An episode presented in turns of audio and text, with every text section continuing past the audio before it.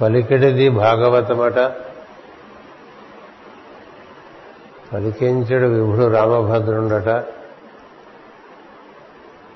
నే పలికిన భవ హరమగునట. వేరొండు పలుకగనేలా. భాగవతము తెలిసి పలుకుట చిత్రము. సూలికైనను తమి సూలికైనను. విభుత జనుల వలన విన్నంత కన్నంత తెలియవచ్చినంత తేటపరుతుంది.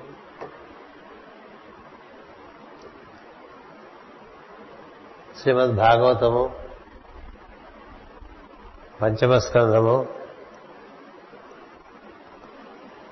పరమ భాగవతోత్తముడైనటువంటి స్వయంభవ మనవు యొక్క కుమారుడైనటువంటి ప్రియవ్రతని వృత్తాంతంతో ఈ స్కంధం ప్రారంభమవుతుంది.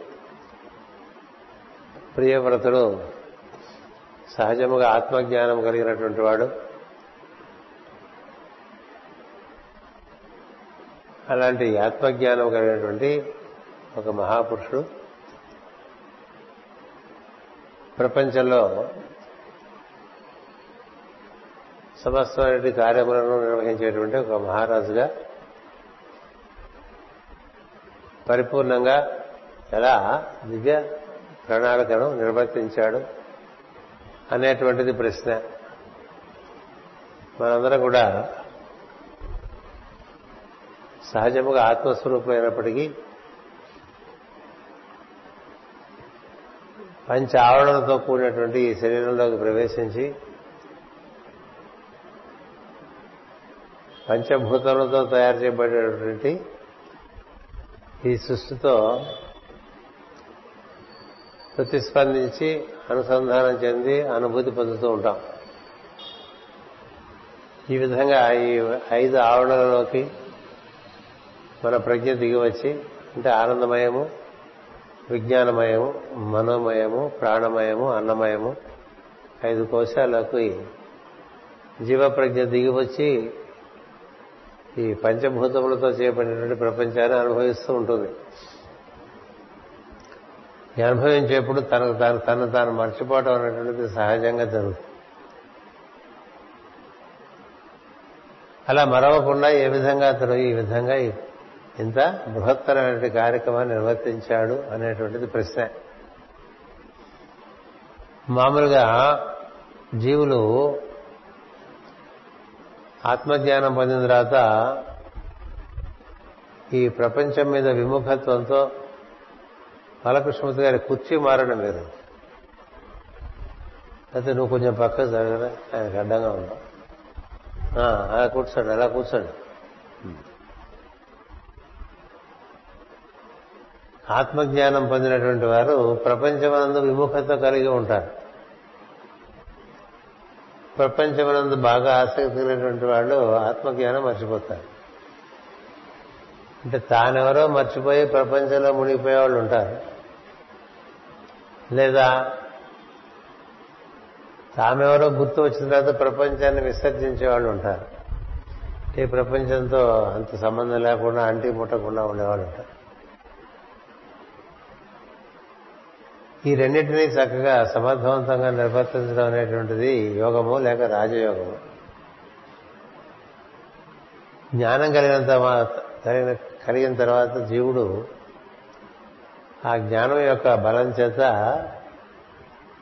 సృష్టిలో చక్కగా తనదైన పాత్రను పరిపూర్ణంగా నిర్వర్తించాలి. అంతేగాని అన్ని విషయాల్ని వదిలేయటం కాదు. శ్రీకృష్ణుడు భగవద్గీతలో కూడా ఫలముల ఎందు ఆసక్తి వదిలేసే పనుల ఎందు ఆసక్తి వదిలేయద్దని చెప్తాడు. ఫలముల ఎందు ఆసక్తి వద్దు పనుల ఎందు ఆసక్తి ఉండాలి. సృష్టి కురుక్షేత్రం ఉండటం చేత ఏదో పనిలో నువ్వు శ్రద్ధగా ఇవిడి ఉంటే ఆ పని నుంచి నీకు అనుభూతి వస్తూ ఉంటుంది. నీవు ఆత్మజ్ఞానం అయి ఉండటం చేత ఇదంతా కూడా శాశ్వతము కాదు తాత్కాలికం కాబట్టి ఇందులో నువ్వు పొందవలసిందేం లేదు అనుభూతి తప్ప. అంచేత అనుభూతి పొందడానికి పని ఒకటే మార్గం. ఫలితములు వచ్చిపోతూ ఉంటాయి పని ఎప్పుడూ ఉంటుంది. అందుచేత పనులు మానేయకండి ఆత్మజ్ఞానం కలిగిందని చెప్పి పనులు మానేయటం. చాలా మంది దైవం పేరున సృష్టిలో చేయవలసినటువంటి తమ వంతు కర్తవ్యాలు నిర్వర్తించకుండా మడిగట్టు కూర్చునే వాళ్ళు ఉంటారు. అది పరిపూర్ణమైన జ్ఞానం కాదు. రాజయోగులు అలా చేయరు. రాజయోగులు మహత్తరమైన సామ్రాజ్యాలను నిర్వర్తిస్తూ అనుక్షణం తిరిగి లేకుండా గడుపుతున్నప్పటికీ కూడా వారు దైవంతో కూడి ఉండి ఆ దివ్యమైనటువంటి విలువలు తాము చేసే పనుల ద్వారా ప్రపంచంలోకి ప్రవేశింపజేస్తూ ఉంటారు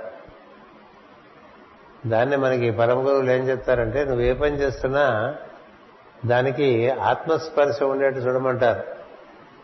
అంటే add a spiritual value to everything that you do అని. ఏ పని చేసాం అది మనం ఒక కుర్చీ వేసుకోవడం కానీ ఒక కుర్చీ తీసేయటం కానీ ఒక వంట మీద ఒక బట్ట వేసుకోవటం కానీ బట్ట తీసేయటం కానీ అలాగే వృక్షములతోనూ జంతువులతోనూ మనుషులతోనూ ప్రవర్తించడంలో కానీ అందులో నువ్వు చూపించేటువంటి పరస్పరత్వం బట్టి నీకు అనుభూతి ఉంటుంది. సమస్తము ఆత్మచేతనే నిండిబడి ఉన్న నిండి ఉన్నదని తెలిసినటువంటి వాడు ప్రేమతో భక్తితో శ్రద్ధతో అన్నిటి ఎందు ఒకే రకమైనటువంటి ప్రతిస్పందన కలిగి ఉంటాడు. దానివల్ల అతనికి అనుభూతి ఉంటుంది. పని కూడా బాగా జరుగుతూ ఉంటుంది. పనిలో రాణింపు ఉంటుంది. పని వల్ల పది మందికి ఉద్ధారణ కలుగుతూ ఉంటుంది. ఒక మహాత్ముడు ఒక పని చేస్తే ఆ పనిలో చాలా మందిని ఉద్దేశించి వారి యొక్క శ్రేయస్సు ఉద్దేశం కూడా ఉంటుంది తప్ప ఏదో పని చేయటం కాదు. తర్వాత పని చేయటం ఎప్పుడైపోతుందా అని చూసేటువంటి వాళ్ళు ఎన్నటికీ జ్ఞానం పొందినటువంటి వాళ్ళు కాదు. సృష్టి అని మనం గ్రహగోళాలను కనుక గమనించినట్టయితే ఏనాడు భూమి కానీ ఇతర గ్రహములు కానీ సూర్యుడు కానీ నక్షత్రములు కానీ ఎవరూ పని ఆపేసినటువంటి వాళ్ళు కాదు. మనకి ఎప్పుడు పని ఆపేద్దామా అనుకుంటూ ఉంటాం. కదా? ఇప్పుడు భూమి తన చుట్టూ తను ఎప్పుడు తిరుగుతూనే ఉంది కోట్ల సంవత్సరాల నుంచి. అలాగే ఇతర గ్రహములు. అలాగే సూర్యమండలం.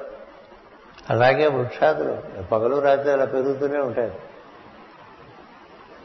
మనకొక్కళ్ళకే ఈ పని ఆపేద్దాం అనేటువంటి ఒక విచిత్రమైనటువంటి ఒక అస్వస్థత మనలో ఉంటుంది.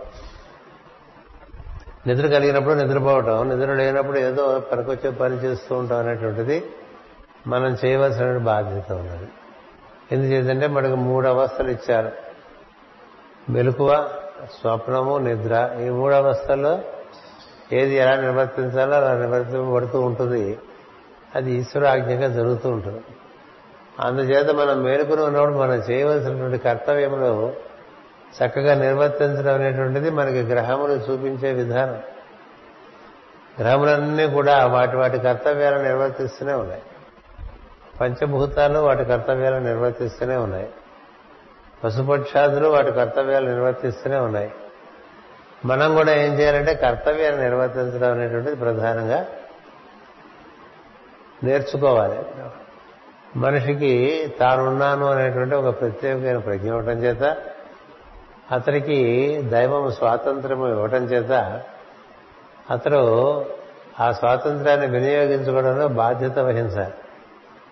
స్వతంత్రత ఉన్న చోట బాధ్యత అనేటువంటిది మరుపుచ్చే అవకాశం ఉంటుంది. మరుపుచ్చే అవకాశం ఉంటుంది. అంచేత బాధ్యతలు మర్చిపోకుండా కర్తవ్యాలు నిర్వర్తిస్తూ ఉంటే అందులో మనకు కలిగేటువంటి అనుభూతి మనకి మరి మరికొంత పరిపూర్ణత ఇస్తూ ఉంటుంది. అట్లా నిర్వర్తించిన వారే రాజయోగులందరూ కూడా.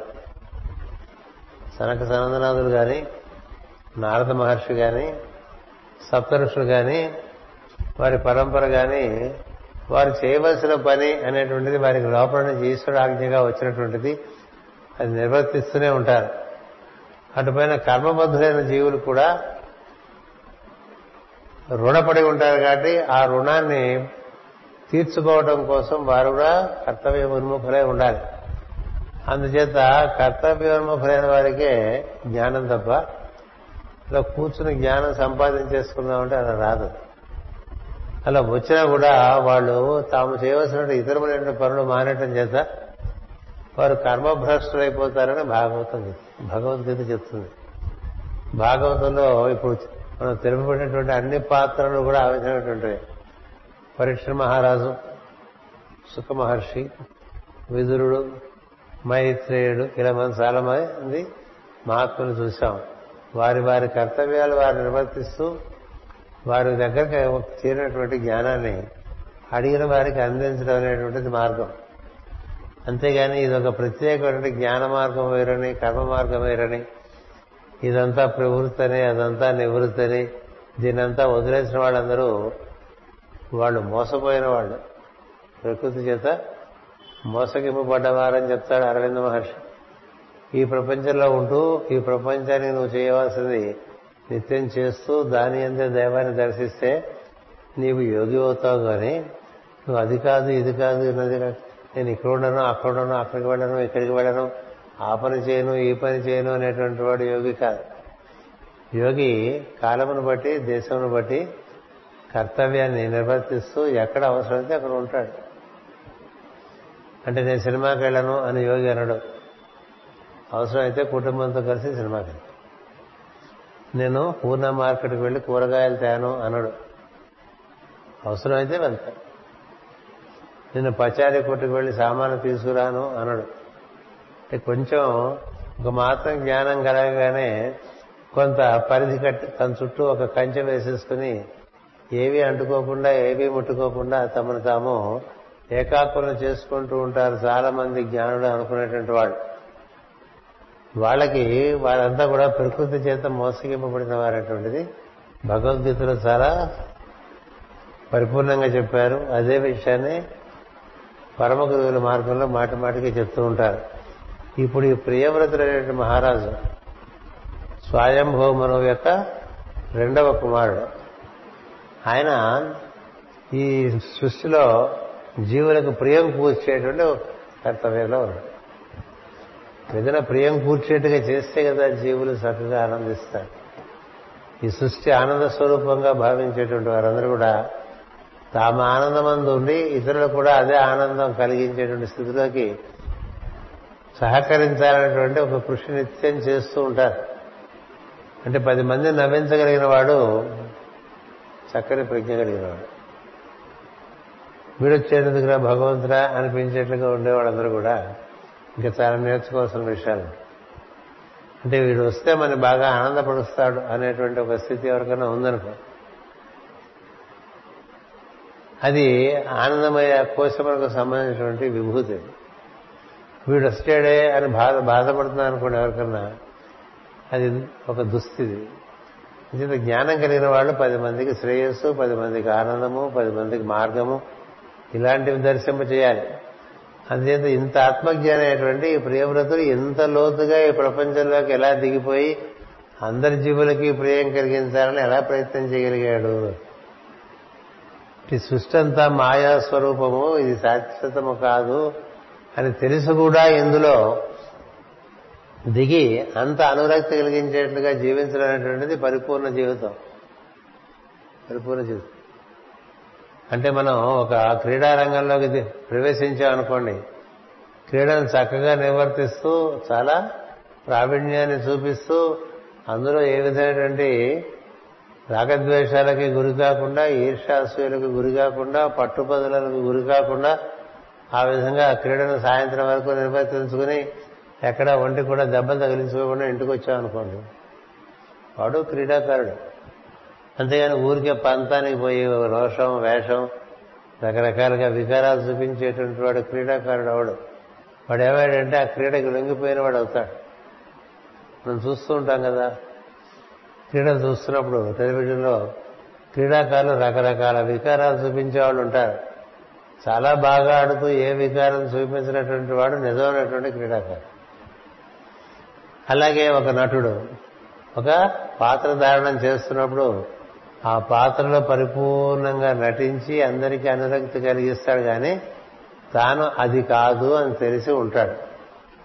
అలాగే జీవుడు కూడా ప్రతినిత్యం తన చుట్టూ ఉండేటువంటి సన్నివేశాలతో అనేకమైనటువంటి ప్రాపంచికమైనటువంటి సంబంధములు ఉన్నప్పటికీ అవన్నీ దాన్ని నిర్వర్తించేటువంటి పాత్రలను గుర్తించి ఒక పక్క రెండో పక్క దాన్ని అనురక్తి కలిగించేట్లుగా ఉంటాడు తప్ప ఇదంతా మిథ్య.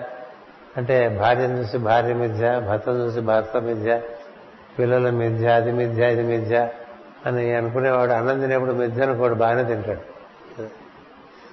అది కూడా మిథ్య అనుకోవచ్చుగా.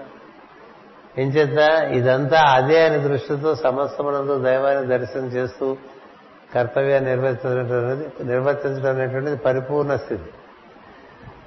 కొంత జ్ఞానం రాగానే మనం ఏదో ప్రత్యేకమైన భావంలో పడిపోయి అక్కడి నుంచి కొంత భిన్నంగా ప్రవర్తించేటువంటి వారు ఉన్నారే వారందరూ అజ్ఞానులే. వారు జ్ఞానం వారికి ఉండేటువంటి జ్ఞానం కేవలము మానసికము బుద్ధిలోకపరమైనటువంటిది అయినది కానీ అది ఆత్మపరమైనటువంటిది కాదు. అంటే ఎప్పుడు మనకి మంచి పురాణాలు ఉపనిషత్తులు భగవద్గీత వేదాంతం ఇలా చెప్పేటువంటి గురుగారు పూర్ణ మార్కెట్లో సంచి పట్టు కనిపిస్తే తప్పలేదు. అవసరమైతే బ్రహ్మవేత్తకి పూర్ణ మార్కెట్ కూడా బ్రహ్మమే కదా? అలాగే ఒక సినిమా టాకీస్లో కుటుంబంతో కనిపిస్తే తప్పలేదు. అలాగే బీచ్లోకి వెళ్ళిపోయి అక్కడ కూర్చొని కాసేపు సరదాగా అందరితో కబుర్లు చెప్తే తప్పులేదు బ్రహ్మమును మరవక అన్ని పనులు చేయటం అనేటువంటిది బ్రహ్మ అన్ని పనులు అంటే కర్తవ్యములు అట్లా చేసినవాడు ప్రియ ప్రియవ్రతుడు. అందుకని ఈయన ఉదాహరణ ఒక పరిపూర్ణమైన ఉదాహరణగా మనకి భాగవతంలో మళ్ళీ ఇక్కడ ఎత్తి చూపిస్తున్నారు. పరీక్షిత్తు లాంటి వాడే. పరీక్షిత్తు లాంటి వాడే. ఇంతవరకు మనకు వచ్చినటువంటి ఈ పాత్రలందరూ అలాంటి వాడే. ఇతడు అలాంటి వాడే.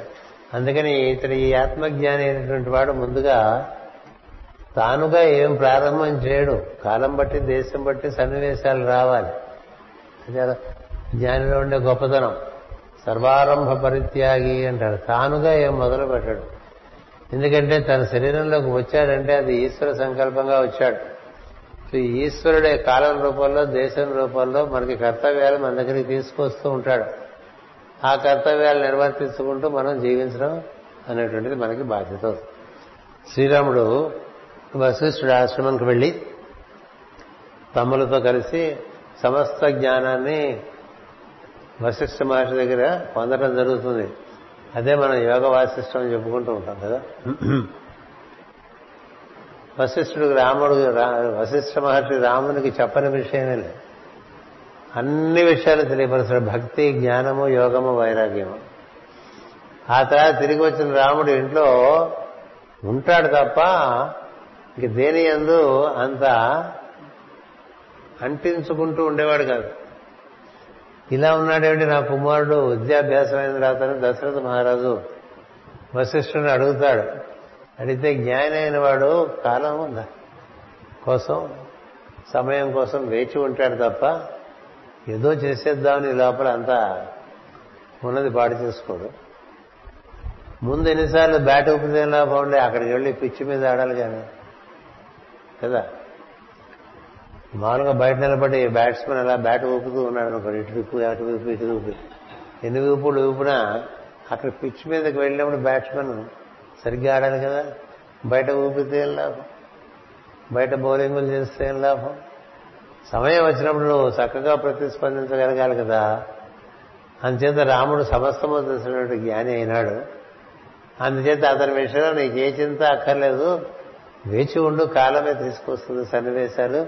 దానికి అతను ప్రతిస్పందించడం మొదలు పెడతాడు. అలాగే విశ్వామిత్ర మహర్షి పదకొండేళ్ళ వయసులోనే వచ్చాడు. మొదలైపోయింది కార్యక్రమం. ఇంకెక్కడి నుంచి రాముడు దేహత్యాగం చేసేంత వరకు కర్తవ్యాలే అలాగే శ్రీకృష్ణుడు చిన్నతనంలో కంసుడు పిలిచేంత వరకు సరదాగా ఆడుకున్నాడు అందరితో పిల్లలతో. కదా? కంసుడు పిలిచేసరికి ఇంకెక్కడి నుంచి మొదలైపోయింది కార్యక్రమాలు. అంతవరకు తనకి కర్తవ్యం ఉన్నా కాలం కోసం వేచి ఉండేటువంటి వాడు సత్పురుషుడు. తెలిసినవాడు. ఇది నా కర్తవ్యము అని తెలిసినప్పుడు అది సమయాన్ని అనుసరించి నిర్వర్తించాలి కర్తవ్యం. సమయానికి సరైన పద్ధతి తగిన పద్ధతిలో పనిచేయాలి సమయానికి తగిన పద్ధతిలో మాట్లాడాలి. సరైన సమయానుకూలంగా వర్తించాలనేటువంటిది ఒక జ్ఞానం. అందుచేత ఇవన్నీ మనకి తెలియాలి. అటుంటే ఇటుండో ఇటుంటే అటుండో. కొంచెం పక్కకు రానా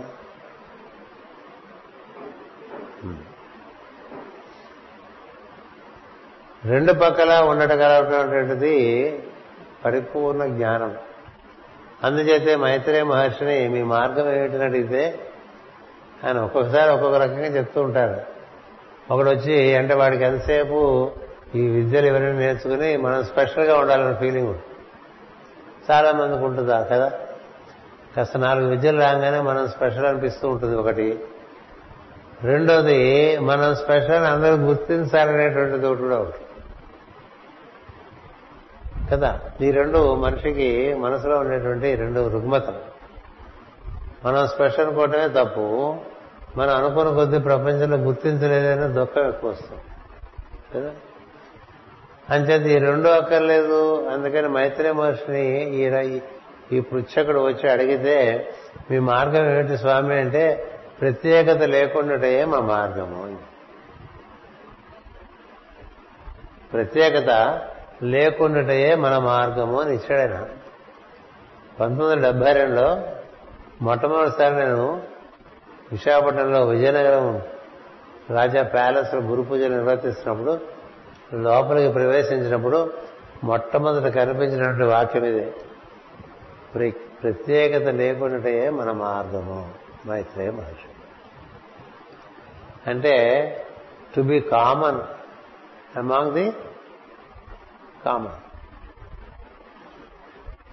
అంతేగాని మనం ఇంతటి వాళ్ళం మన అంతటి వాళ్ళం అని మన పేరున బొమ్మలు వేయించుకోవటం పోస్టులు రాయించుకోవటం పెద్ద పెద్ద కటౌట్లు పెట్టించుకోవటం అవన్నీ పూర్ణ యోగానికి సంబంధించిన విషయాలు కావు.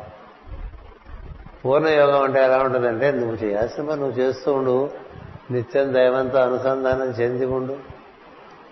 దైవంతో అనుసంధానం చెంది ఉండి నువ్వు చేసిన పనులన్నీ రోజుని మెలకుగా ఉండేంతసేపుగా పనులు చేస్తావు. ఈ మెలకుగా ఉండే కాసేపు నీవు దైవంతో కూడి నీ కర్తవ్యాలు నిర్వర్తిస్తూ ఉండు. కర్తవ్యం లేదు కూర్చో ఊరికే వాడితో అనుసంధానం చెంది కర్తవ్యం వస్తే కదులు కర్తవ్యం లేకపోతే కదల. ఇలాంటి మార్గం ఒకటి ఉంది. అంచేత ఈ ప్రియవ్రతుడికి నాయన నువ్వు దిగి పనిచేయాల్సి ఉంటుంది సుమా అని చెప్పడానికి బ్రహ్మదేవుడు సిద్ధులు సాధ్యులు గంధర్వులు చారణులు గరుడ కింపురుషాదులు ఇంతమంది స్తోత్రములు చేయిస్తుండగా గంధమాదన పర్వతపు లోయల దారులను వెలిగించుతూ వచ్చాను. కిందసారి అంతవరకు చదువుకున్నాం మనం. నారదుడు తోడుకొని నమస్కరించి బ్రహ్మను ఆహ్వానించాడు. నారదుడు అప్పుడే భూమి మీద ఉన్నాడు. అంచేత స్వయంభవ మనవుని అతని కుమారుడు ప్రియవ్రతుని చతుర్ముఖ బ్రహ్మగారు వచ్చారు వీరందరినీ వెంట పెట్టుకుని. వెలుగులతో కూడి వచ్చాడు. తన ఇంతవరకు సృష్టిలో ఏర్పరిచిన వెలుగులన్నీ పట్టుకుని దిగొచ్చాడు. అంచేత మనం వెళ్ళి ఆయనకు ఒకసారి నమస్కారం చేసుకుందాం. ఆయన ఏదో మనకి సందేశం ఇవ్వటానికి వచ్చారు మనకు కూడా తెలుగులో పద్యం ఉంటుంది ఊరకరారు మహాత్ములని. ఓ మహాత్ముడు ఒక ఇంట్లో కాలు పెట్టేటంటే ఇంకా ఆ గృహస్థకి చాలా కార్యక్రమాలు మొదలైపోతాయి సత్యం. విశ్వామిత్రుడు అడుగు పెడితే దశరథుడి కొలువులో కార్యక్రమాలు మొదలైపోయాయి అక్రూరుడు మధురలో రేపల్లిలో ప్రజల్లో ప్రవేశిస్తే కృష్ణుడికి కార్యక్రమాలు మొదలైపోయాయి కదా? అట్లాగే సంజయుడు వచ్చి రాయబారం జూదానికి పిలిస్తే ధర్మరాజు కార్యక్రమం మొదలైపోయింది. ఏకచత్రపురంలో ఏదో అజ్ఞాతంగా తలదాచుకుంటున్న పాండవులకి అక్కడ ఒక కర్తవ్యం ఏర్పడింది. ఎందుకంటే అక్కడ గ్రామస్తులందరినీ కూడా అక్కడ చుట్టుపక్కల ఉండేటువంటి గ్రామాల్లో ఉండే వాళ్ళందరూ కూడా బకాసుడు రోజుకు కొన్ని చప్పును తింటూ ఉన్నాడు. అంచేత క్షత్రియ ధర్మంగా ఆ గ్రామాలన్నీ పరిరక్షించాల్సినటువంటి కర్తవ్యం ఏర్పడి భీముడు పనులకు దిగాడు. అట్లా ఎక్కడైనా సరే ఈ దివ్యజ్ఞాన సంపన్నమైనటువంటి వారు తమకు కాని పనిలోకి వెళ్ళరు తమదైన పని ఎందు వెంటనే ప్రతిస్పందిస్తారు. అది కూడా కాలమును దేశమును బట్టి స్పందిస్తారు. అందుకనే చాలా మార్లు చతుర్ముఖ బ్రహ్మ నారాయణ దగ్గరికి వెళ్ళి ఇలా ఫలానా అసురుడి వల్ల చాలా లోకాల్లో ఇబ్బందులు కలుగుతున్నాయి. దానికి ఏదైనా పరిష్కారం చెప్తావా అంటే ఇంకా సమయం ఉంది వేచి ఉండడం చెప్తాను. ఇంకా సమయం ఉంది వేచి ఉండమని చెప్తాను. ఏం చేత అన్ని కాలములనే అనుసరించి పరిష్కరింపబడతాయి. కాలం అన్నీ చేయుచునును కాలము విచిత్రము దుస్తరం ఎట్టి వారికి. విచిత్రం ఎందుకంటే ఎప్పుడేం జరుగుతుందో ఎవరు చెప్పలేదు. దుస్తరం అంటే దాన్ని ఎవరు దాటలేదు. దాన్ని దాటగలిగింది లేదు దాన్ని తెలుసుకోగలిగింది లేదు. తెలిసినట్లుగా భ్రమ పెడుతుంది తప్ప తెలియదు. ఎంతటి వారికైనా తెలియదు. ద్రౌపది దేవి శ్రీకృష్ణుడు అడుగుతుంది నీవు కేవలము మా బంధువు సఖువు సఖుడు గురువే కాక నీవే దైవము కదా. కాబట్టి నీకు తెలియదా ఈ యుద్ధం అవుతుందో అవదో ఎందుకు సందు గురించి ప్రయత్నం చేస్తానంటావన్నాడు అంటే శ్రీకృష్ణుడు చెప్తాడు నా కర్తవ్యాన్ని నేను నిర్వర్తించాలి ఇన్ని వేల జీవుల ప్రాణ నష్టం జరిగే ముందు నా ప్రయత్నంగా నేను శాంతికి ప్రయత్నం చేయాలి. అందుకని మీ బంధువుగాను మీ మిత్రుడుగాను మీ సకుడుగాను నేను ఈ ప్రయత్నం చేయాలి. దైవంగా ఏం జరుగుతుందో అప్పుడు నిర్ణయం అవుతుంది. దైవంగా ఏం జరుగుతుంది అనేది అప్పుడు నిర్ణయం అవుతుంది. ముందుగా నిర్ణయం అవుతుంది.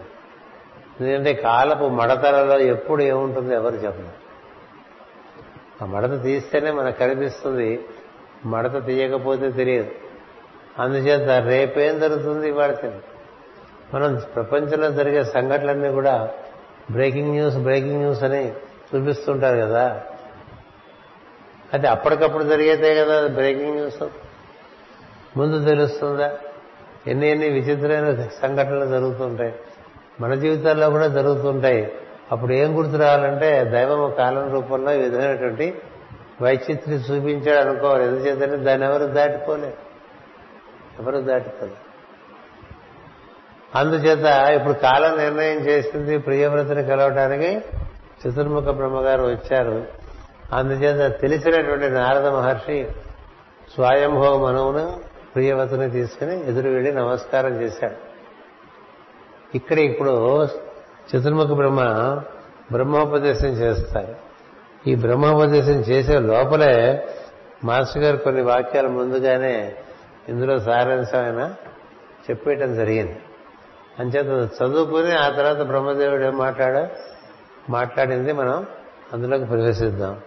జీవుడు లోక వ్యవహారములతో వర్తించిన సో సంసారబద్ధుడగునయు వారిని విడిచిపెట్టి అంతర్యామి ఉపాసించిన వాడు తరించిననియు ఈ రెండే మార్గములు ఉన్నవనియు భావించుట జీవుని సాధనలో ఒక స్థితి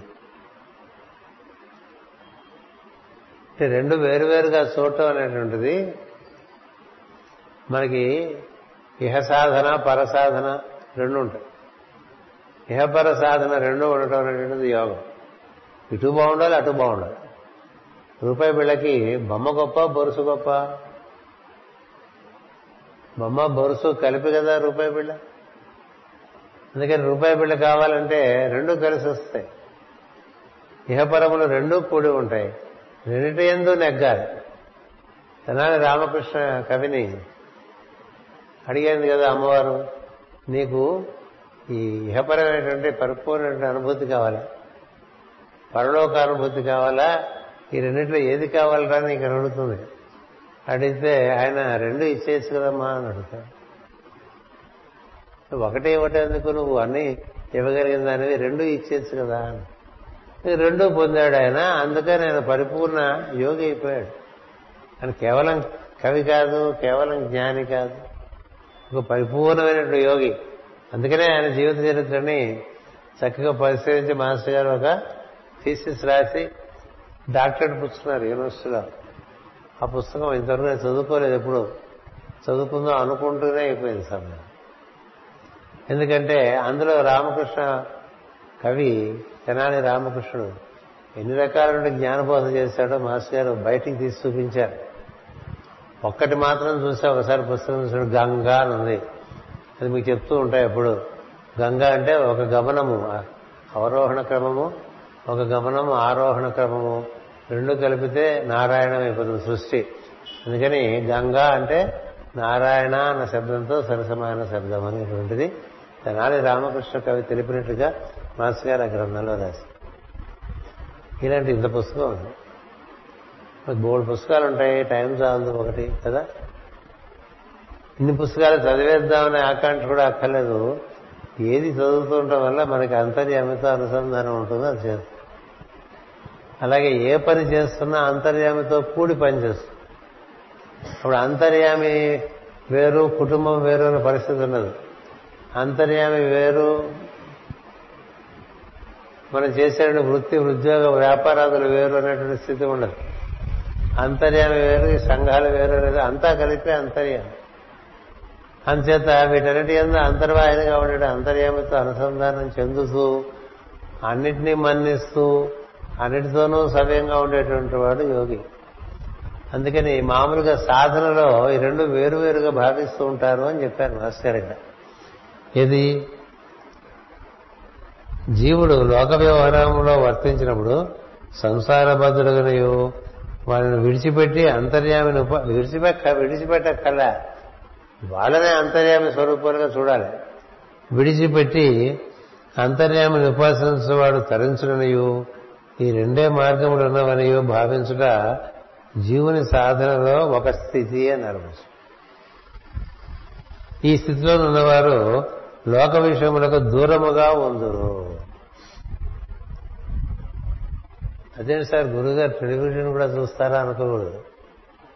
గురువుగారు టెలివిజన్ చూస్తాడు గురువుగారు సినిమాకి వెళ్తాడు గురువుగారు బీచ్కి వెళ్తాడు.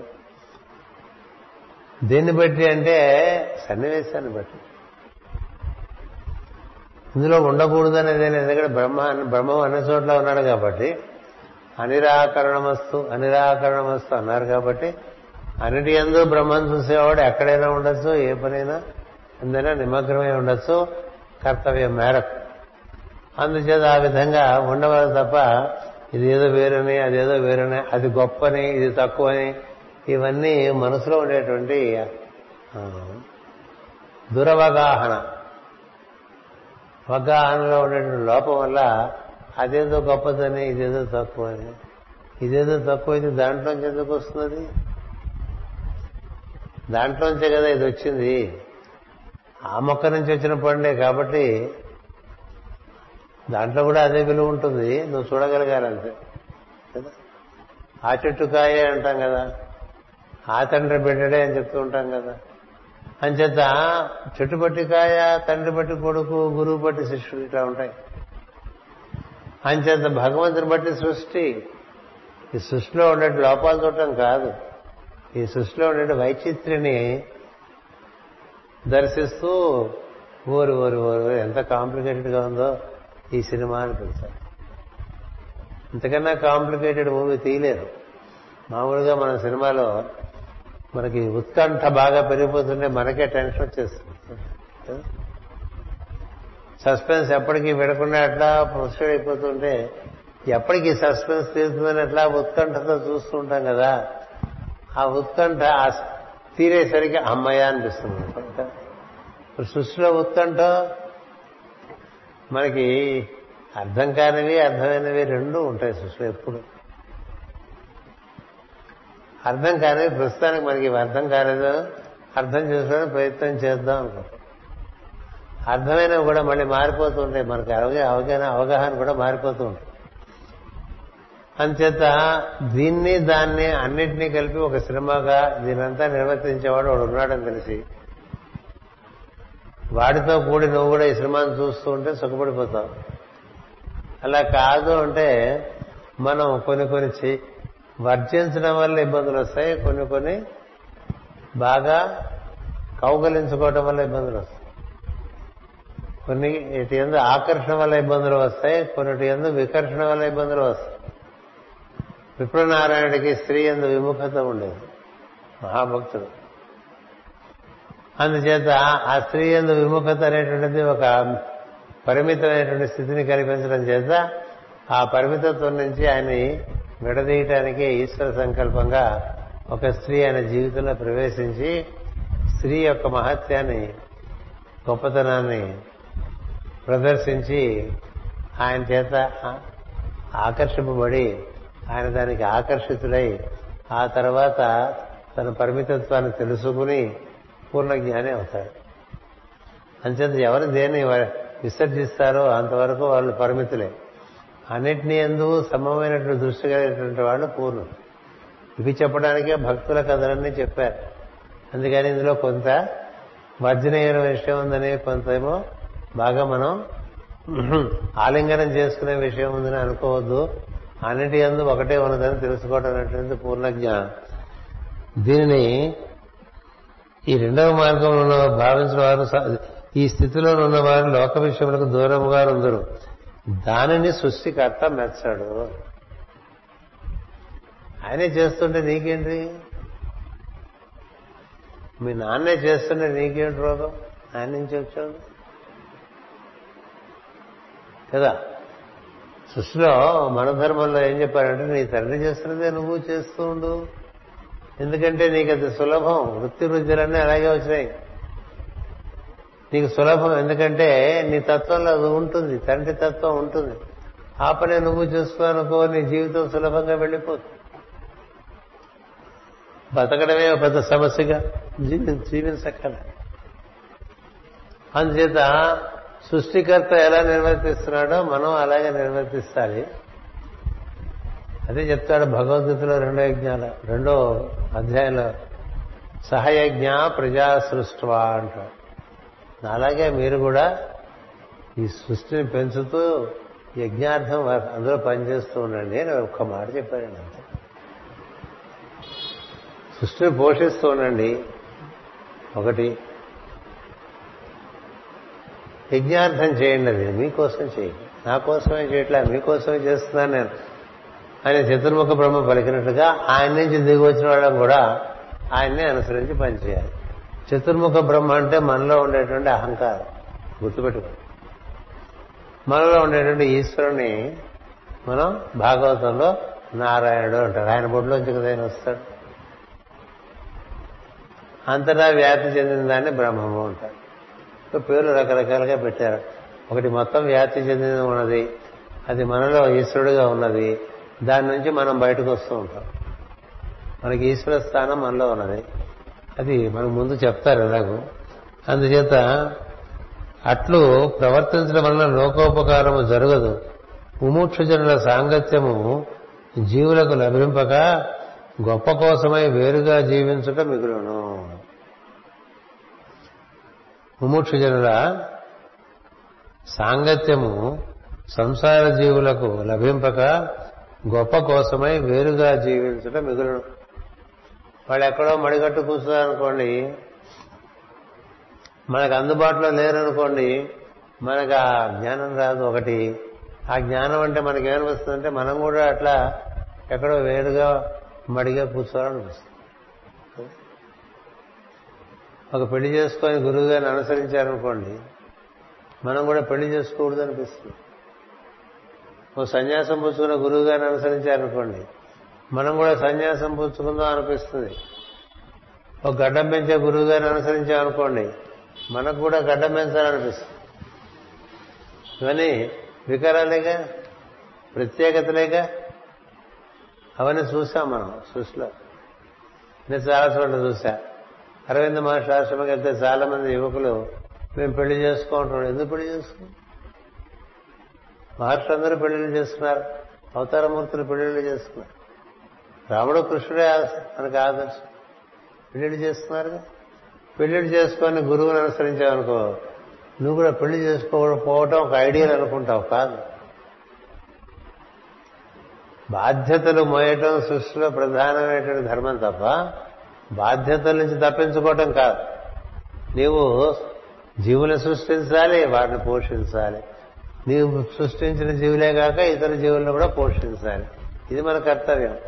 అంచేత ఈ ముప్పు ముముక్షు జనువులో మేమని చెప్పి ఎక్కడో మడుగట్టుకుని ఏమోలో కూర్చున్నాను అలాంటి వాళ్ళు అనుసరించి వాళ్ళు మనం కూడా ఎక్కడో ఏదో ఒక ఆశ్రమం పెట్టి కూర్చోవాలనుకుంటారు తప్ప అందరితో పాటు ఉందాం అనుకోరు ఇప్పుడు మనకి మాస్టరీకే ఉదాహరణ తీసుకున్నారనుకోండి మాస్టర్ ఎంఎన్ ఉదాహరణ తీసుకున్నారనుకోండి మాస్టర్ సివివి ఉదాహరణ తీసుకున్నారనుకోండి వాళ్ళంతా ఎలా ఉన్నారు?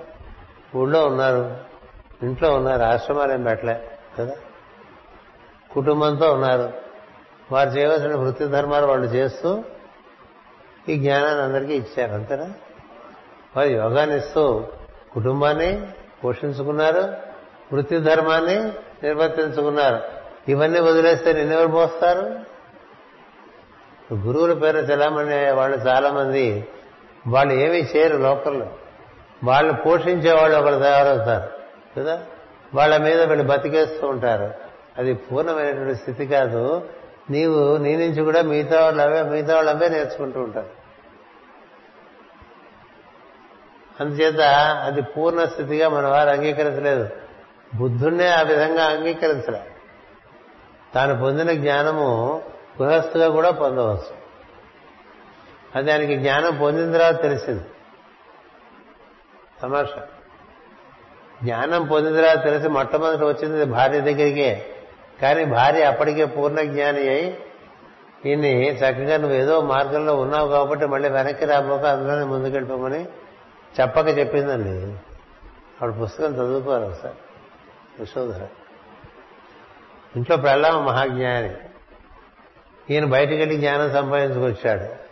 ఇంటికి వచ్చేసరికి ఆవిడ ఈయనతో ప్రవర్తించే తీరు చూసి ఆయనకు అర్థమైంది ఇదేంటి ఇంట్లోనే ఉంది కదా మహాజ్ఞాని? నాకు అర్థం కాలేదు.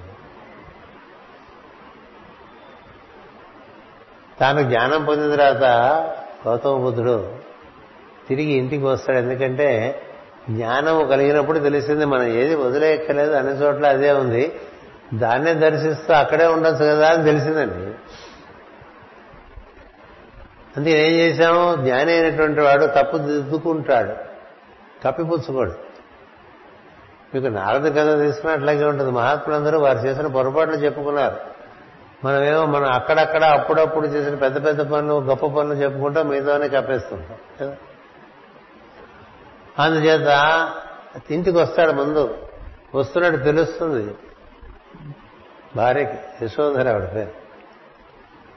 తెలిసి వస్తున్నాయన నీ తండ్రి కాదు మహాజ్ఞాని మహాయోగి. అంచేత ఒక యోగిని ఒక మహాజ్ఞానిని ఒక బ్రహ్మవేత్తను ఏ విధంగా నువ్వు ఆహ్వానించాలో రాజ్యంలోకి ఆ విధంగా ఆహ్వానించు. ఆ విధంగా రాజ్య రాజమందిరంలోకి తీసుకురా. ఆ విధంగా పరిచర్యలు చేయి. అంతేకాదు నాన్న అని వెళ్ళి వాటేసుకోక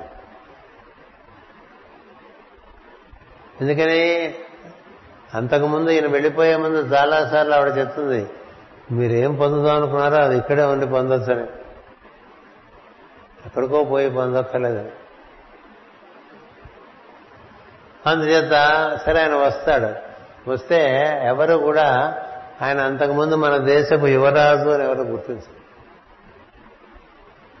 ఒక మహా మహాత్ముడిని ఆహ్వానించినట్టే ఆహ్వానిస్తారు. కుమారుడు కూడా అలాగే ప్రవర్తిస్తాడు అమ్మ చెప్పింది ఆ విధంగానే కూర్చోబెట్టి పూజ చేసి నమస్కరించి అర్ఘ్యపాద్యాదులన్నీ ఇచ్చి ఫలములు ఇచ్చి ఆశీర్వచనం కోరుతారు. ఆవిడ అక్కడే ఉంటుంది. చూస్తాడు. ఓహో ఓహో మనం ఎక్కడికో వెళ్ళి తెచ్చుకున్న జ్ఞానం ఇంట్లోనే ఉందని తెలిసిపోతుంది. ఆవిడ ఎలా ఉంటుంది? మళ్ళీ ఇప్పుడు ఆవిడ పక్క చూస్తే ఆవిడ ఏం అసలు అంతకుముందు తనకి ఆయనకి ఉండేటువంటి సంబంధం ఏం మాట్లాడదు? అప్పుడు బుద్ధుడికి అర్థమవుతుంది ఏమే స్థిత ప్రజ్ఞ ఊరికే మనం బయట బజార్లో గొప్ప గొప్ప కీర్తి తెచ్చుకున్నా ఇంట్లో ఆడవాళ్ళు కదండి వెనక బలం అని చెప్తూ ఉంటారు. కదా? Before behind the success of every man there is a woman అంటారు కదా. అట్లా ఒక్కొక్కసారి స్థితప్రజ్ఞలు కదలక మెదలక ఉంటారు. అలాగే ఈశ్వరుడు కూడా మనలో ఉన్నాడు. అలా నువ్వు అందరితో కలిసి ఉంటే లోకంలో గురువులు వారు శరీరాన్ని ధరిస్తే అందరితో కలిసి ఉండి అన్ని కుటుంబాలతో కలిసి వాళ్ళ కుటుంబాల్లో తానొకడుగా ఉంటూ ప్రతి వారికి మాస్టర్ గారు ఇంట్లో ఒక సభ్యుడేగా అందరిలోనూ ఆయన ఒక సభ్యుడు.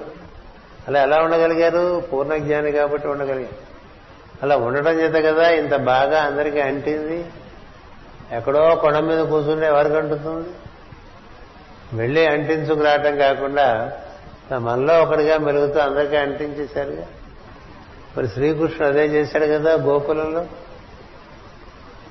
శ్రీకృష్ణుడు అందరిలో తానొకడు EJ one of the family members of every family అనేటువంటిది అది ఎంత అసామాన్యతల అసామాన్యత అందుకనే మాస్ గారి గురించి నేను రాస్తూ సామాన్యులలో అసామాన్యుడు అని మాస్ గారి మీద ఒక వ్యాసం రాసిన మొట్టమొదటి. సామాన్యులలో అసామాన్యుడు మళ్ళాగానే ఉంటాడు ఆయన ఆయన మళ్ళాగానే తిరుగుతారు మళ్ళాగే బట్టలు వేసుకుంటారు మళ్ళాగానే అన్ని పనులు చేస్తుంటారు కానీ ఇంకొకటి ఎక్స్ట్రా ఉంది. ఏంటంటే ఎప్పుడు దాంతో కూడి ఉంటారు. అది కావాలి. అలా కాకపోతే ఈ విధంగా ప్రత్యేకంగా తయారైన వాళ్ళు ప్రపంచానికి ఏం పనికిరారు? ఇది మనకి అంత బాహాటంగా చెప్పవలసిన విషయం కాదు కానీ మహాత్ములందరూ కూడా సన్యాసులు అయిపోయి సంఘానికి దూరంగా ఉండిపోవటం వల్ల సంఘానికి అంత మేలు జరగలే. సంఘానికి అంత మేలు జరగదా కాషాయం కట్టుకుంటే గొప్ప కాదు. ఏం గొప్ప కాదు. కొత్త జ్ఞానబోధ చేయటం కాదు. నువ్వు నిర్వర్తించి చూపించాలి. అధ్యత ఆచరతి శ్రేష్ట అంటాడు శ్రీకృష్ణ భగవద్గీతలో. అంటే ఎవరెవరు ఏ విధంగా ఆచరించారనేది చూస్తారు తప్ప ఏం చెప్పారనేది చూడండి గుర్తుపెట్టుకోండి. వాడు ఎలా ఆచరించాడో చూసి నేర్చుకుంటాడు తప్ప వాడు ఏం చెప్పాడో చూసి ఏం నేర్చుకుంటాడంటే వీడు కూడా చెప్పడమే నేర్చుకుంటాడు. జరుగుతుంది. ఇప్పుడు మాస్టర్ గారి దగ్గర ఉండేటువంటి ఆచరణ అనుసరించే వాళ్ళు ఎక్కువ ఉంటారు. అందుచేతనే వారి ఎందు ఏమైనా కొన్ని కొన్ని ప్రత్యేకంగా ఉన్నాయనుకోండి అవి పుచ్చుకుంటారు. ముందు అక్కలేనివని మాస్టరీకే గారు సిగరెట్ కాల్చేవారు. అది పుచ్చుకున్నారు. అదే పుచ్చుకోవచ్చు ఏది పుచ్చుకోవాలి? ఇంకో గురువుగారు గడ్డం పెంచాడు. అందుకని గడ్డం పెంచడం కావాలి? ఇంకో ఆయన గుండు చేసుకున్నాడు. గుండు చేసుకుంటారా? ఇవి కాదు ఎందుకు ఇవి చేస్తారంటే మనం ఎవరిని అనుసరిస్తున్నామో వాళ్ళు ఏం ఆచరిస్తుంటే వీళ్ళు అదే ఆచరిస్తారండి. చిన్నపిల్లలు కూడా ఇంట్లో అంతే తల్లిదండ్రులు ఏం చేస్తుంటే వాళ్ళు పెద్ద తర్వాత అదే చేద్దాం అనుకుంటారు. వాళ్ళ చిన్నతనంలో తల్లిదండ్రులు బాగా పోటాడుకోవడం చూసుకున్నారు? చూశారనుకోండి ఓహో మనం కూడా పెద్ద తర్వాత మన జీవిత భాగస్వామితో హోరా హోరే పోటాడాలని తెలుసు. వీళ్ళ తల్లిదండ్రులు వాళ్ళ తల్లిదండ్రులు సరిగ్గా చూడలేదు అనుకోండి మనం కూడా పెద్దది తర్వాత వదిలేయాలనుకుంటారు ఎందుకంటే నేర్చుకుంటారు ఏది ఎక్కువ నేర్చుకుంటారు demonstration is better way of teaching అన్నారు. నువ్వు ఏది ఆచరిస్తున్నావో అదే ఆచరిస్తారు కాబట్టి నువ్వు చాలా మెలకువగా ప్రపంచంలో ఉంటూ అందరితో సన్నిహితంగా ఉంటూ నీ దగ్గర ఉండేటువంటి జ్ఞానము చిన్న చిన్న విషయాల్లో చూపిస్తుంది. ఇప్పుడు వంటకి ఇంటికి మనుషులు వచ్చారనుకోండి గురుగారు వచ్చారంటే ఆయనతో పాటు పది మంది వస్తారు. మామూలుగా గురుగారు అక్కడ కూర్చుని జ్ఞానబోధన చేస్తుంటే లోపల మరి పని చేసేవాళ్ళు ఇంటి వాళ్ళు ఇంట్లో వాళ్ళకి వచ్చిన వాళ్ళకి అందరికీ పెట్టాలి కదండి. పెట్టాలా? ఇంటి వాళ్ళే నలుగురు ఉంటారు కనీసం. బయట నుంచి పది ప్లస్ గురువు గారు పదకొండు పదిహేను మందికి వంట పండి పెట్టాలా? ఈయన ఇక్కడ ఊరికి కూర్చొని సోఫాలో కూర్చొని ఉపన్యాసం దంపి దంచేస్తుంటే లోపల ఎంతమందికి అన్నం వండేవాడు మాట ఏమిటి? అది తెలిస్తే అది గ్రహించే గురువు ఉంటాడా? నిజమైనటువంటి జ్ఞానం అయితే ఏం చేస్తారంటే లోపలికి వెళ్ళి తల్లి అన్న సాయం కావాలా అని అడుగుతారు సాయం కావాలంటే తన దగ్గర ఉండే వాళ్ళన్నా పంపిస్తాడు తానైనా వెళ్తాడు ఏదో ఒకటి చేస్తాడు. అంటే మెక్కటానికి రాడు సద్గురు కదా? పది మందిని వేసుకొచ్చి మెక్కడానికి వస్తాడా? అందుకని ఇంటికి రాధమాధవానికి మనుషులతో మాస్టర్ గారు వచ్చినప్పుడు లోపలికి వెళ్ళిపోయి కుమారి నన్ను ఏమైనా సాయం చేయమంటావా? అని అడిగేవారు. ఆ మాట చాలు ఎంతో బలం ఇస్తుంది. అవసరమైతే చేసేవారు కూడా. అవసరమైతే ఆయన చేయలేని వంట లేదు కదా. మరి అది కదా. ఆ మనిషికి మీరు ఎంత భాగవతం బోధించరా భగవద్గీత బోధించరా దొరకని ఒక సాన్నిధ్యం అలాంటి ప్రవర్తనలోంచి దొరుకుతుంది. దొరకడం చేత ప్రతి వాళ్ళకి ఏమనిపిస్తుంది? మాస్టర్ నేనంటే చాలా ఇష్టం. చాలు. ఆ మాస్టర్ అనేటువంటిది ఇష్టత వల్ల ఇంకా అక్కడి నుంచి ఆయన చేసే పనులన్నీ ఆయన చెప్పిన పనులు ఇలా చేసుకుంటూ వెళ్ళిపోతూ ఉంటాం. అలా కాకుండా దూరంగా ఎక్కడో కూర్చున్నాడు అనుకోండి కొండకి. కొండకి కూర్చునే దేవుళ్ళు అక్కర్లేదంటారు పరమ గురువు ఎందుకంటే ఈశ్వరుడే అందరి హృదయాల్లోనూ కూర్చున్నప్పుడు మళ్ళీ కొండ మీద గురువు ఏంటి కొండ మీద దేవుడే. కదా? ఇంట్లో మన దే- దేవుడి గుళ్ళో ఉండే దేవుడు చాలండి. ఇది భాగవత మార్గంలో ఏంటంటే నిత్య జీవితంలో దైవాన్ని దర్శనం చేసుకుంటూ ఉండొచ్చు అన్ని విషయాల్లో. అందువల్ల ఇలా ఉండేటువంటి వాళ్ళ వల్ల వేరుగా జీవించడమే మిగులు. అంతేకాక సంసార బంధము నుండి విముక్తి చెందుట ఈ సృష్టిలో ఉన్న వారికే కదా. దేహ దేహము ఇంద్రియములు మనస్సు ప్రసాదింపబడినది. వారి సద్వినియోగములకు గాని దేహమును ఆవల పారవేయుటకు కాదు. మనస్సు ఇంద్రియములు శరీరం ఇచ్చింది ఎందుకు ఇచ్చారు? నువ్వు తెలుసుకోలేదు కదా. దాన్ని సద్వినియోగం చేసి నువ్వు చేయాల్సినవన్నీ చక్కగా నిర్వర్తిస్తావా? దాన్ని విసర్జిస్తావా? పుట్టి దిగించి ఈ దేహం ఇప్పుడు వదిలేయాలనుకుంటేట నువ్వు ఏం చేశావు వదిలేయడానికి ఇట్లా ప్యాడ్లు కట్టుకుని గ్లౌస్ వేసుకుని బ్యాటింగ్ వెళ్ళకుండా అక్కడే కూర్చుంటే నువ్వేమాడినట్టు ఆట? కదా? మళ్ళీ ఆడాలిగా? అంచేత సద్వినియోగములకు గాని దేహము ఆవల పారవేయటకు కాదు ఈ దేహాదులు మనకు ప్రసాదింపబడినవి కానీ మనము కోరిగా వచ్చి కోరిగా కోరగా వచ్చినవి కాదు. ఇచ్చిన నరదేహాన్ని చక్కగా నిర్వర్తించడం చేతగాని వాడికి మళ్ళీ నరదేహం ఇవ్వాల్సిన అవసరం దేవతలకు లేదు.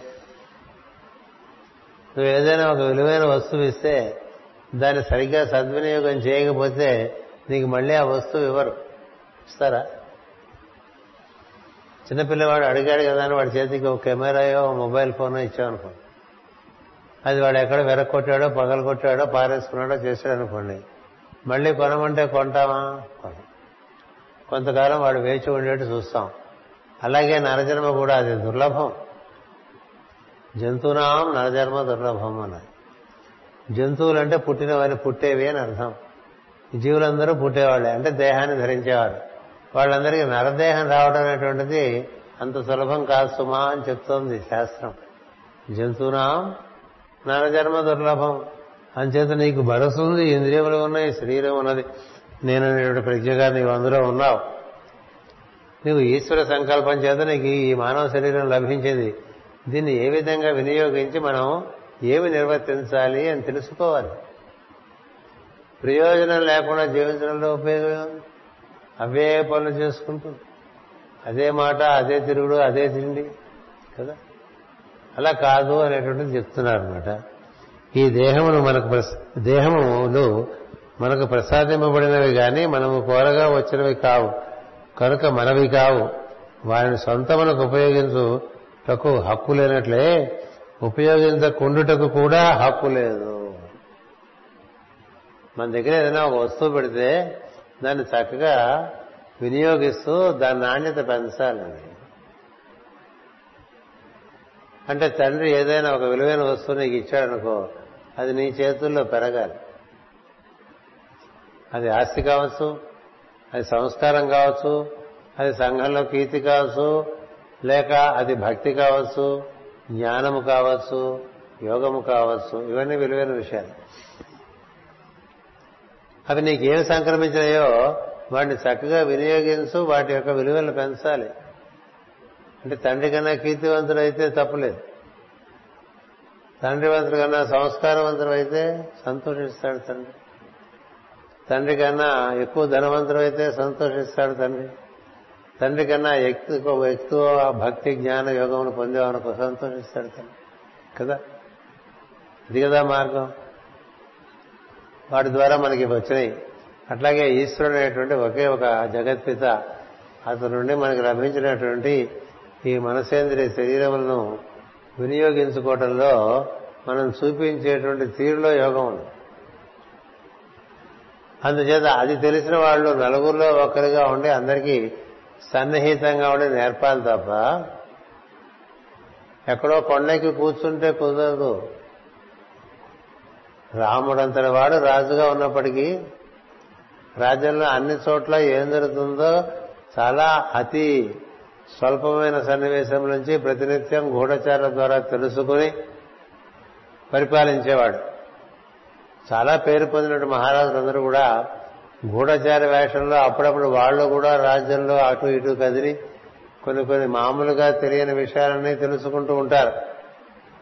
ప్రజల దగ్గరకు పరిపాలకులు వచ్చి వారితో రహస్యంగా జీవించి వారి సమస్యలను గమనించి తదనుగుణంగా శాసనాలు చేసేటువంటి వాడు నిజమైనటువంటి పరిపాలకుడు. అందుకని ప్రజల వద్దకు పాలన అనేటువంటిది ఇప్పటిది కాదు ఎప్పటి నుంచో ఉన్న విషయం. అది ప్రియవ్రతుడికి చెప్తారు ఇప్పుడు వచ్చి బ్రహ్మదేవుడు వాళ్ళు. అంచేత ప్రభుత్వం నాకు డబ్బిచ్చి ఒక వాణిజ్యం పెట్టించినప్పుడు ప్రభుత్వ ద్రవ్యము నష్టం వచ్చునేమో అని భయపడి దుకాణము మూసి కూర్చుండుట ప్రభుత్వ దోహమే అగును. అట్లే దేహేంద్రియాదులను సద్వినియోగము చేయని వారిని బ్రహ్మ గాని దేవతలు గాని మెచ్చరు. సత్కరచార సత్కర్మాచరణం వలన కర్మనాశము కలుగునే గాని కర్మము మానుట వలన కలగదు. నీకు మనసిచ్చాడు దాన్ని వాడు. ఇంద్రియాలు ఇచ్చాడు వాడు. శరీరాన్ని ఇచ్చాడు వాడు. కానీ వాడే విధానంలో నువ్వు ఉన్నతి పొందడమో భ్రష్టత్వం చెందడమో జరుగుతుంది. వాడకపోయినా కూడా భ్రష్టత్వం దానివల్ల కర్మ ఇళ్ళు ఇట్లు కాళ్ళు చేతులు ముడుచుకొని కూర్చుండట కూర్చున్న వానికి పరిస్థితులు అవశక్యములను కల్పించి ఏదో వ్యవహారంలోనికి దింపును. అది బ్రహ్మాదుల సంకల్పము కనుక తప్పదు. ఏదో పనిలో ఉండటం మంచిది మనిషి. ఏం చేయకుండా కూర్చుంటే ఏం జరగదు వాడు. ఏదో దాంట్లో తోసేస్తుంది లోపల నుంచి ఏదో ఆలోచన వస్తుంది అందులో దింపేస్తుంది. చతుర్ముఖుడు ప్రియవ్రతులకు రాజ్యం అందించు ప్రీతి కలిగించునని దిగివచ్చి దిగివచ్చిన వైభవం ఇతర వర్ణింపబడినది. జీవుని చైతన్యము ప్రవృత్తి నివృత్తుల నడమ పర్యాయత్వము చెందుతూ ఉండను. కొంతసేపు లోపల ఉంటాడు కొంతసేపు బయట ఉంటాడండి జీవుడు. లోపల ఉంటే నివృత్తి అంటారు. అంటే బయట తిరగట్లేదని. ప్రవృత్తి అంటే బయట పంచభూతాలతో ఉండేది ప్రపంచంలో అటు ఉండాలి ఇటు ఉండాలి. కదా? ఎంతసేపు బయట తిరుగుతుంటే కుదరదు. ఎంతసేపు లోపలే కూర్చున్నా కుదరదు. లోపల బయట సరి సమానంగా. సమత్వం యోగ ఉచ్చేతే అన్నారు. ఇంకా లోపల బయట సరి సమానంగా ఉండి బయట పని చేయి లోపల పని చేసుకో ఇంటర్నల్ అండ్ ఎక్స్టర్నల్ యాక్టివిటీ చక్కగా బ్యాలెన్స్ చేసుకుంటూ వెళ్ళాలి. అది జీవన చైతన్యం ప్రవృత్తి నిమృతుల నడమ పర్యాయత్వము చెందుతూనను అది అతని ఇష్టము కాదు. చక్రములను తిరుగుతున్న ఇసుక రేణువు క్రిందకు మీదకు పోసునుట తప్పించుకొనగలదా? చక్రము కేంద్రము నారాయణీయందు ఉన్నప్పుడు పరిధులందు తిరుగుతున్న జీవులు ఏమి చేయగలరు? జరుగుతున్న దానికి ఇష్టపడుట సాధన చేయవలసినదే గాని ఇష్టం వచ్చిన దానిని జరిపించుకొనుటకు యోగము మనకు సాధనలు చేసిన సో చెడిపోవదురు అంటే మనకిష్టమైన చేయటం కాదు. ఏం చేస్తే ఈశ్వరుడు ఇష్టపడతాడో అవి చేయటానికి మనం ఇష్టపడాలి. అది ఇక్కడ చెప్తుంది దానికి మాస్టర్ గారు రెండు మాటలు వాడతారు. నీకు కావలసినది కోరుకొని దుఃఖపడకము. నీకు కోరినది కావాలనుకుని దుఃఖపడకము. నీవు వలసినది కోరుకొని సుఖపడము అని చెప్పు. మనం కొన్ని మనకి ఇష్టమైన చేస్తూ ఉంటాం. మనకి ఇష్టమైనా కాకపోయినా కొన్ని చేయవలసిన కర్తవ్యాలు ఉంటాయి. దానికి మనకి శాస్త్రంలో ఏం చెప్తారంటే చేయవలసిన పనులు శ్రేయములు అంటారు. శ్రేయములు. ఇష్టమైన పనులు ప్రియములు అంటారు. ప్రియములను అనుసరించి వెళ్ళడం కాకుండా శ్రేయములను అనుసరించి వెళ్తూ శ్రేయస్సు కలిగించేవే ఇష్టపడేట్టుగా తయారు చేసుకోవాలి మనం.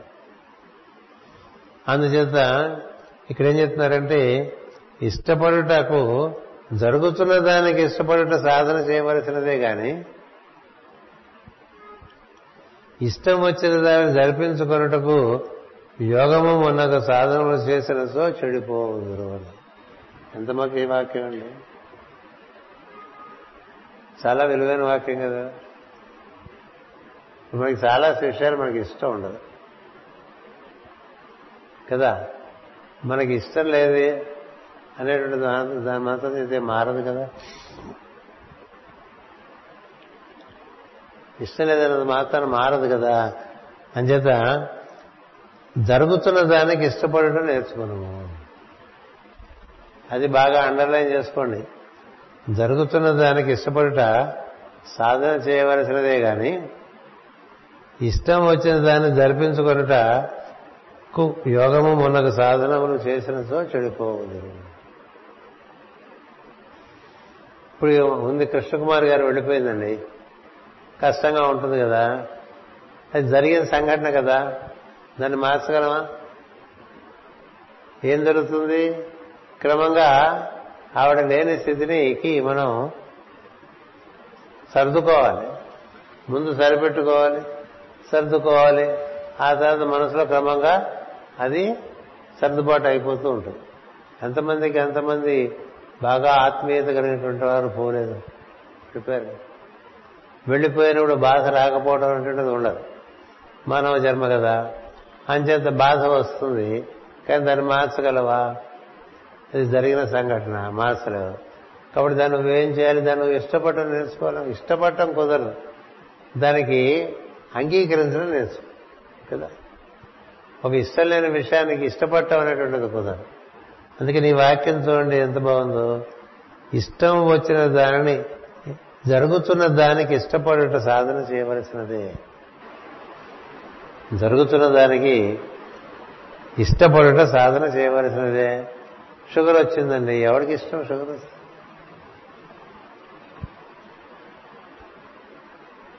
ఏం చేస్తావు? ఇష్టపడతావా? ఇష్టపడలేవు. కానీ యాక్సెప్ట్ చేయాలి కదా. యాక్సెప్ట్ చేయకపోతే ఏం జరుగుతుంది? ఘర్షణ పెరుగుతుంది. ఘర్షణ పెరిగితే ఇంకొంచెం షుగర్ పెరుగుతుంది. అంతేకాదు ఘర్షణ వల్ల బ్లడ్ ప్రెషర్ పెరుగుతుంది. బ్లడ్ ప్రెషర్ పెరిగితే హార్ట్ అటాక్ వస్తుంది ఇలా వస్తుంది చూడండి అందుకని ఇది పెద్ద రహస్యం. జరుగుతున్న దానికి జరుగుతున్న దానికి ఇష్టపడట సాధన చేయవలసినదే కానీ ఇష్టం వచ్చిన దాన్ని జరిపించుకొనుట యోగనకు యోగము ఉన్నకు సాధనములు చేసినతో చెడిపోవును ఇది కావాలి అది కావాలని యోగ సాధన కుదరదండి. యోగ సాధన యొక్క ప్రధానము మూలమైనటువంటి సూత్రం ఏంటంటే యాక్సెప్ట్ యాజ్ ఇట్ హ్యాపన్స్.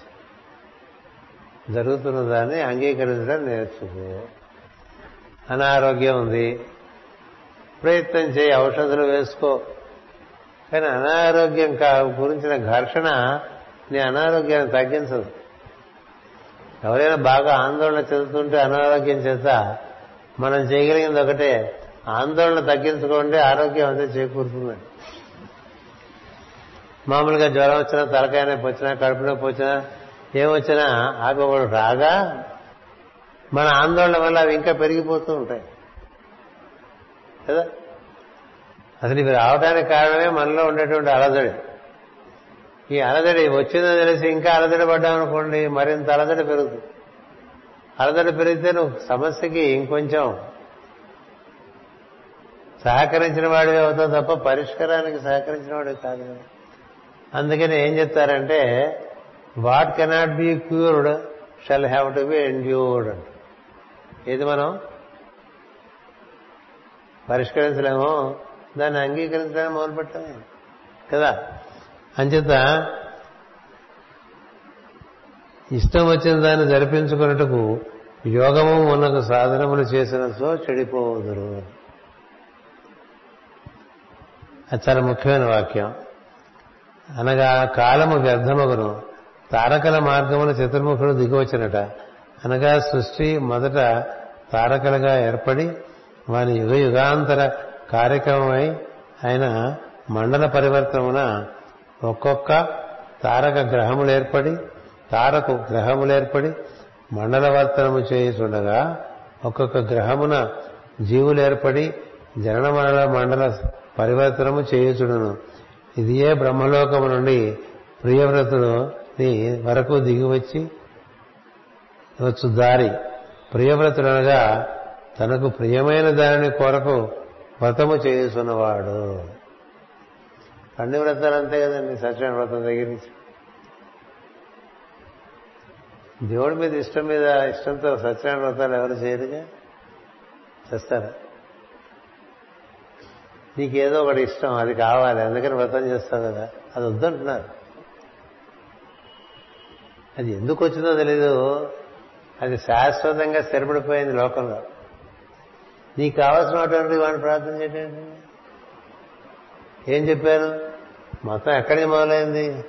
తారక దగ్గర నుంచి నన్ను పట్టుకొచ్చి నేను చేసి అన్నీ కూడా జరుగుతున్న దాంట్లో నువ్వు చేరావు. నువ్వు నువ్వు హైదరాబాద్ వెళ్ళే బండెక్కి అది మెడ్రాస్ పోలేదేమని బాధపడితే ఎట్లా? కదా? విశాఖపట్నంలో కలకత్తా వెళ్ళే మేలును చెన్నై వెళ్ళే మేలు ఒకేసారి వచ్చాయి. నువ్వు దాంట్లో ఇంకో దాంట్లో ఎక్కితే ఇటు వెళ్ళాల్సిన వాడు అటు వెళ్తూ ఉంటావు కదా? అందుకని నువ్వు ఒక బండి ఆల్రెడీ ఎక్కి కూర్చున్నావు సృష్టి అనేటువంటి బండి. అందులో జరుగుతున్న దానికి ఇష్టపడమే తప్ప ఇష్టమైన జరుగుతుందనే ప్రయత్నం చేయబోక ఘర్షణ వస్తుందని చెప్తున్నారు. ఈ ప్రియవ్రతులు అంటే ఏమిటి ఇక్కడ అర్థం? ప్రియవ్రతులనగా తనకు ప్రియమైన దానిని కొరకు వ్రతము చేస్తున్నవాడు. ఎవడు? మనం అంతా. జీవులందరూ వాళ్ళకు ప్రియమైన వాటి కోసం వ్రతాలు చేస్తూ ఉంటారు దీక్షలు పడుతూ ఉంటారు కదా?